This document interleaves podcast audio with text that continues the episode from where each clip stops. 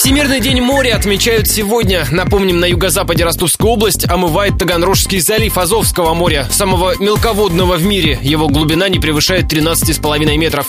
Экологи опасаются за его состояние. В последние годы из-за промышленных предприятий Мариуполя и Таганрога качество морской воды ухудшилось. Вдобавок повысилась ее соленость, что приводит к гибели рыбы, объяснила радио Ростова главный инженер Азов Моринформцентра Ольга Фень. Соленость зависит от, прежде всего, нагонных явлений, которые в нашем море достаточно часто бывают. Были периоды, когда соленость в море поднималась гораздо больше, чем сейчас. Определенная, по-видимому, природная цикличность, поэтому это не стоит рассматривать как какие-то такие чрезвычайные отклонения в экологии моря. Из-за повышенной солености в Азовском море стали появляться нехарактерные для него морские организмы. Например, в начале сентября там выловили крупную медузу корнерота. Она обычно водится в Черном и Средиземном морях. Репортаж о проблемах Азовского моря слушайте в дневном эфире радио Ростова.